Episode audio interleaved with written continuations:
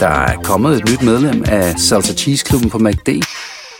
Vi kalder den Beef Salsa Cheese, men vi har hørt andre kalde den Total Optor.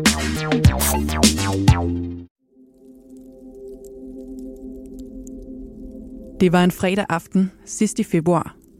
Bidende kold og blæsende med et tyndt lag is på fortoget og lidt fyne sne. Sådan en aften, hvor man lukker kraven og dukker nakken i håbet om at undgå kulden.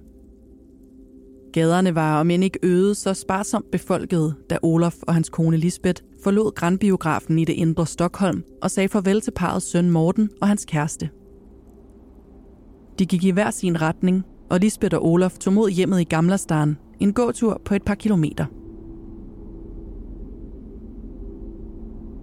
Bare fire minutter senere, på vej over krydset ved Tunnelgatan og Sveavågen, stod en sortklædt mand mistænkeligt længe og kiggede på en udstilling hos en farvehandler. Han spejtede nervøst op ad vejen, og da ægteparet passerede ham, fulgte han efter dem. Få sekunder senere lød to skarpe skud.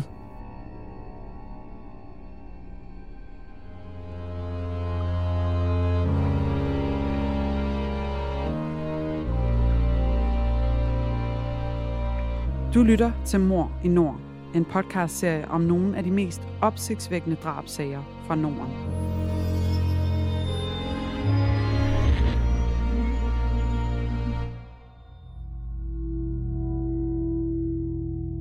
Det du nu skal høre er en virkelig historie, researchet og fortalt af Janne Ågård og læst op af Emilie Vestvold. Det her er en genfortælling af sagens fakta, som de har været gengivet i andre medier og fra domsudskrifter og andre skriftlige kilder. Nogle detaljer er udladt, ligesom vi her afholder os fra at tage stilling. Det har retssystemet gjort. Men du skal være forberedt på, at det kan være voldsomt at lytte til. Ikke mindst, fordi det handler om rigtige menneskers liv og død.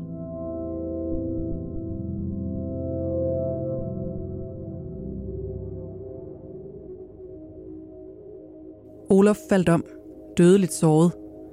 Første skud ramte ham i ryggen, gennemborede luftrøret og perforerede en stor pulsåre. Lisbeth blev kun strejfet. Hun nåede at se en mørkklædt mand iført en sort hat stikke af, inden hendes mand sank om på jorden.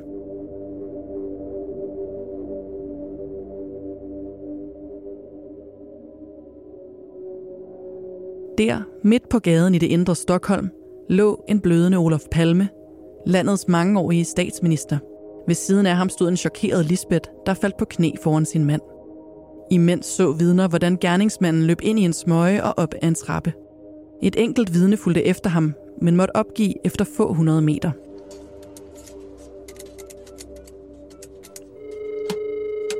Andre vidner kom ilende hen til ægteparet for at hjælpe. Nogen fandt en telefonboks og ringede til politiet, og snart kom hylende sirener tættere og tættere på, mens blodpletten i sneen voksede og voksede.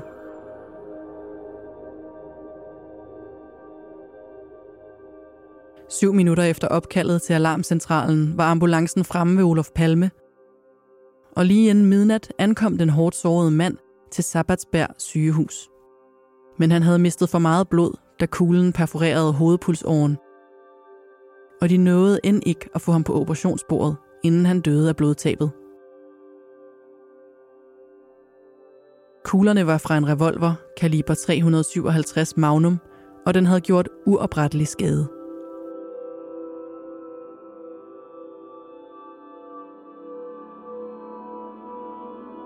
Få minutter over midnat den 1. marts 1986 blev den svenske statsminister erklæret død. Hans død kastede landet ud i en krise, og det blev indledningen på mange årtiers efterforskning. Hele Sverige var i chok og i tv-nyhederne havde verden tårer i øjnene og kæmpede med stemmen, da han skulle læse nyheden om Olof Palmes død op. Det var en komplet uvirkelig situation, og flere stokholmere ankom til drabstedet i nattetimerne for med egne øjne at se det og forstå det.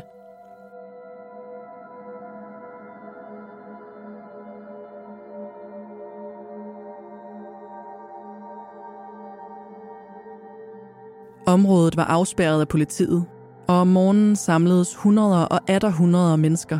Mange med blomster, nogle havde enkelte roser og kort i hænderne. Der var fuldstændig stille på stedet, mens patruljerende politimænd gik rundt og samlede blomster og kort ind og lagde dem hen til den store blodpøl, der stadig var tydeligt på det grå fortog. Imens stod pressen foran rigsdagen, hvor den socialdemokratiske regering holdt krisemøde den morgen, 1. marts 1986. Her blev visestatsminister Ingvar Carlsson udpeget som midlertidig regeringsleder, indtil rigsdagen kunne samles og udpege en varig efterfølger til statsministerposten. Drabet blev topnyhed i det meste af verden, og mange fordømte nedskydningen og kaldte den politisk terrorisme af den værste skuffe og et angreb på folkestyret. Utallige mindeudsendelser med den kontroversielle statsminister med det røde sind og den velstillede baggrund blev udsendt. For hvem havde dog motiv til at myrde Olof Palme?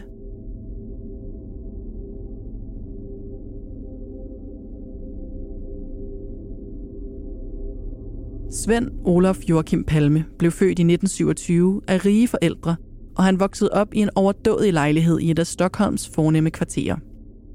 Uddannelsen foregik på de bedste svenske privatskoler, inden han tog til USA i 1948 for at læse økonomi og statskundskab. Opholdet i USA bød også på en lang rundrejse i deres sydstater, hvor han mødte fattige sorte amerikanere, hvilket var med til at ændre hans syn på verden –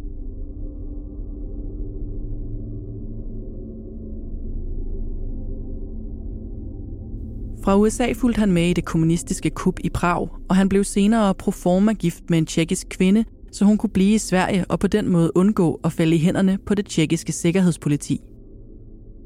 Flere år senere blev Palme rigtigt gift, denne gang med den svenske psykolog Lisbeth.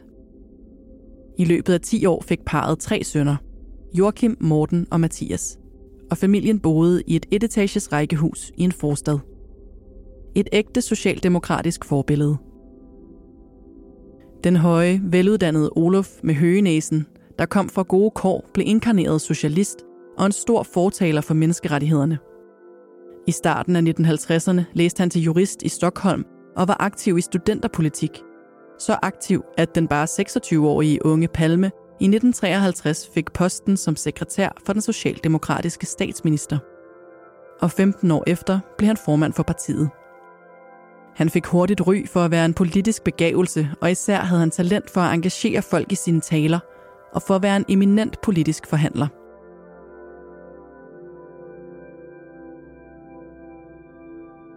Politik er at ville, hed hans første bog, og den titel var sigende for Palme som menneske.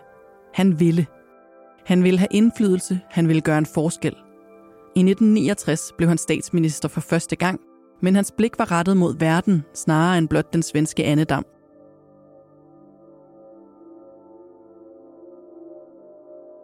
Den ellers så drevne diplomat Palme holdt sig ikke tilbage fra at kritisere Sveriges mangeårige forbundsfælde USA i en berømt juletale i 1972. Her sammenlignede Palme det amerikanske bombeangreb på den vietnamesiske hovedstad Hanoi med krigsforbrydelser og nazistiske koncentrationslejre. Det skabte dønninger både indenlands og internationalt. Samtidig med at Palme i det skjulte forsøgte at hjælpe den store svenske stålindustri og senere våbenproducenten Bofors. Bofors eksporterede våben for mange milliarder til Indien, og firmaet var i tæt konkurrence med et fransk våbenfirma om ordren. Indien krævede ændringer for at give Bofors ordren, og her brugte Palme sit nære venskab til den indiske premierminister Rajiv Gandhi på at male mellem parterne. Det endte med, at Bofors fik den, takket være Palmes indgriben. Der var delte meninger om Palme, men alle synes at have en mening. Det fik de også om hans død. Det var denne yderst politiserede virkelighed, det svenske kriminalpoliti skulle operere i, nu hvor Palme var blevet myrdet. De havde hele verdens bevågenhed på sig, da de gik i gang med, hvad der skulle blive tusindvis af vidneafhøringer. Og samtidig forsøgte de at få det svenske sikkerhedspoliti SAPO til at delagtiggøre dem i trusselsbilledet for statsministeren. De ballistiske undersøgelser af kuglerne, der dræbte Palme, viste, at våbnet var en revolver, muligvis af mærket Smith Wesson. Haps, haps, haps. Få dem lige straks. Hele påsken før, imens billetter til max 99. Haps, haps, haps. Nu skal vi have... Orange billetter til max 99. Rejs med DSB Orange i påsken fra 23. marts til 1. april. Rejs billigt, rejs orange. DSB, rejs med. Haps, haps, haps. Tre vidner på stedet gav et enslydende signalement af en hvid mand i alderen 30-45 år, klædt i sort eller mørkeblåt tøj, omkring 1,75 cm høj, ikke iført hovedbeklædning.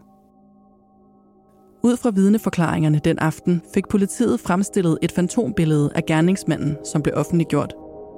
Det var et lidt sløret billede af et slankt ansigt, en tynd næse, høje tændinger og mørkt hår. Nedadgående mundvige, intet skæg.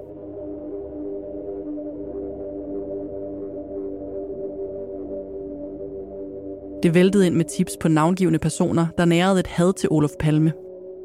Og hadlisten var lang og blev stadig længere. Palme havde delt vandene, og der var en del fra begge sider af det politiske spektrum, der havde ham. Rygterne føg os om international indblanding. Nogle vidner havde set en svensk mand skyde, andre to udenlandske mænd. Var Sydafrika involveret? Var CIA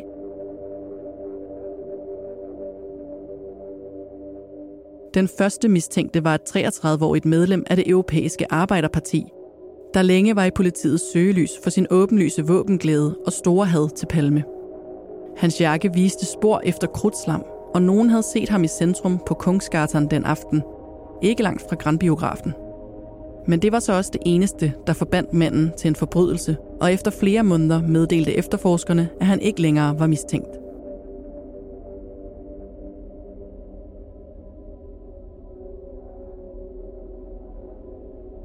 Den kurdiske frihedsbevægelse PKK var længe mistænkt, fordi en del medlemmer havde søgt asyl i begyndelsen af 1980'erne i Sverige. Palmes regering havde erklæret bevægelsen for en terrororganisation, hvilket betød, at PKK-medlemmer nu kunne deporteres fra landet. Både selve PKK og hele 22 kurdere var højt på listen over mistænkte, og der blev gennemført intensive afhøringer. Længe var kurderteorien den dominerende i efterforskningsgruppen – lige ind til februar 1987, hvor regeringen besluttede at sætte friske kræfter på sagen.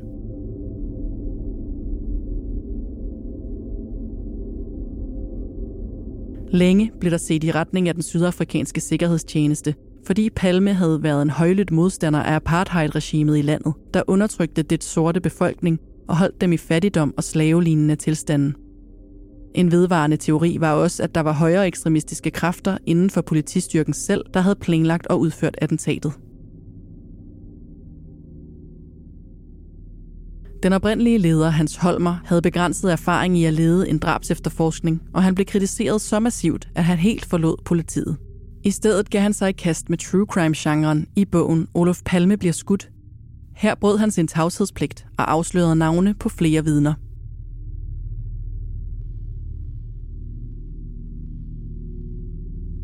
Den nye politiledelse i sagen begyndte at kaste mistanken på Christer Petersen, en 41-årig vaneforbryder fra en god familie, der blev karrierekriminel.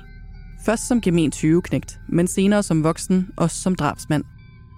En aften i juletrængslen skubbede en tilfældig forbipasserende til ham, og det fik ham i en ros af stoffer og alkohol til at gå amok med en bajonet, og han dræbte den tilfældige mand i en smøge i Stockholm. Det skete ikke langt fra det sted, hvor Palme mange år senere blev skudt. Efter drabet tilbragte Peterson bare seks måneder på et psykiatrisk hospital, inden han blev udskrevet og flyttet ind hos en af afdelingens kvindelige psykologer, som han tævede jævnligt. Peterson blev løsladt efter en længere dom i 1983. Dommen fik han for at stikke narkohandler ned. Efter løsladelsen fortsatte han sin kriminelle levebane, nu med en pension fra staten og rigelige mængder vodka og amfetamin.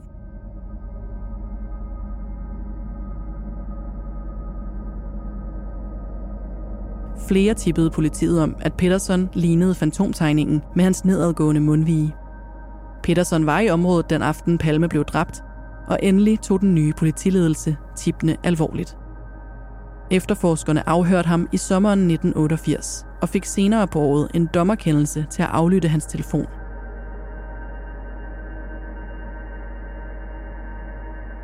Få uger senere identificerede Lisbeth Palme den mistænkte Christer Pettersson ud fra en videofilm med en lang række mænd, som den mand, der dræbte hendes mand. Senere skulle identifikationen blive et ømt punkt. Pettersson var den eneste af rækken af mænd, der så hervet ud. Og Lisbeth Palme havde via medierne fået at vide, at den mistænkte var afhængig af stoffer og alkohol.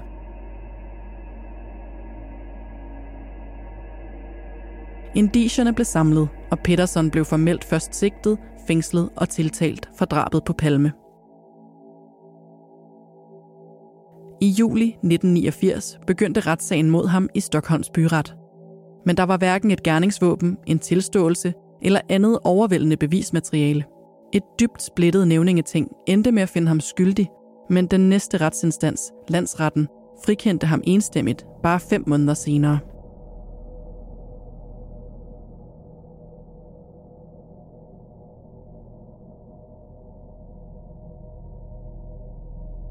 Mistanken mod Christer Peterson bestod på trods af frifindelsen, og mange år senere, i 1998, forsøgte anklageren at få højesteret til at tillade en ny retssag, dog uden held. Peterson var også selv med til at holde spekulationerne i live, for ifølge hans daværende kæreste tilstod han drabet over for hende. Motivet skulle angiveligt være, at Peterson ønskede at tage hævn for livstidsdommen over bombemanden Lars Tingstrøm,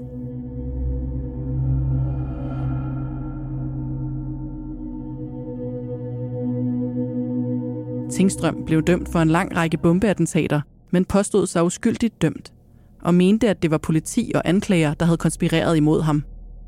Det fortalte han vidt og bredt om i Kumla-fængslet, og en af de ivrigt lyttende medfanger var Christer Petersen.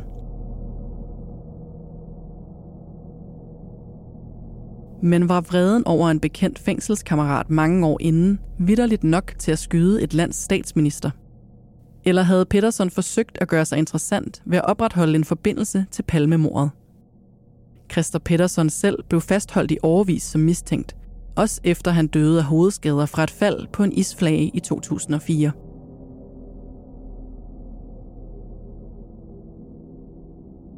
'90'erne gik, og det var som om, at efterforskningen af drabet gik kold omkring årtusindskiftet. Der var stille i offentligheden. En vis mental træthed over sagen – en ny generation var vokset op uden den karismatiske politiker. Bag kulisserne arbejdede efterforskerne troligt videre, og de fik blandt andet FBI til at udarbejde en gerningsmandsprofil. Den pegede på en uorganiseret gerningsmand, der handlede på egen hånd.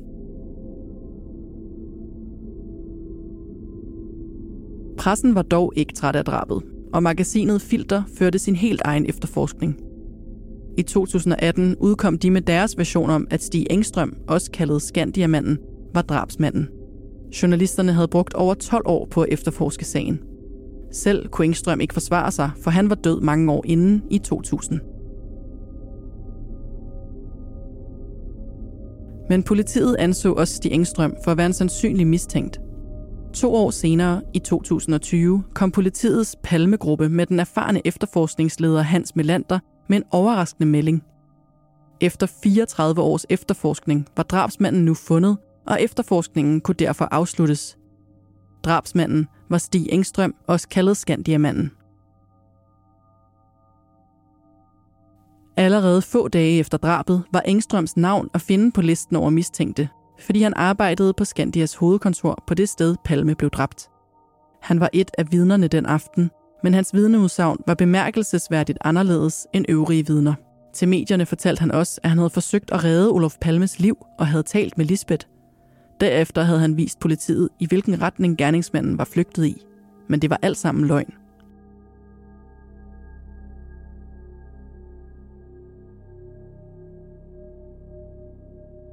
Af urensagelige årsager valgte den daværende leder, Hans Holmer, at forkaste Skandiamanden som mistænkt og i stedet for koncentrere sig om kurderne i PKK.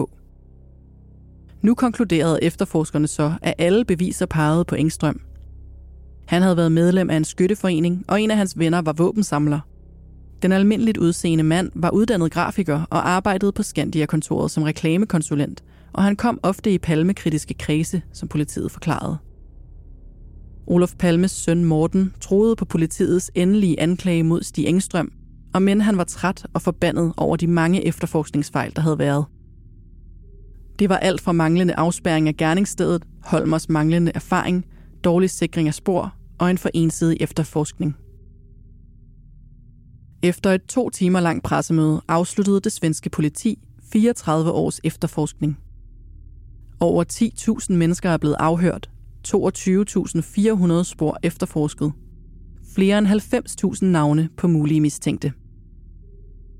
På trods af mange gode politifolks kræfter, over en milliard svenske kroner, utallige bøger og endnu flere dokumentarfilm, står der stadig tvivl om, hvorvidt Skandiamanden er den rette, eller om Christer Pettersson var den rigtige drabsmand, eller en helt tredje.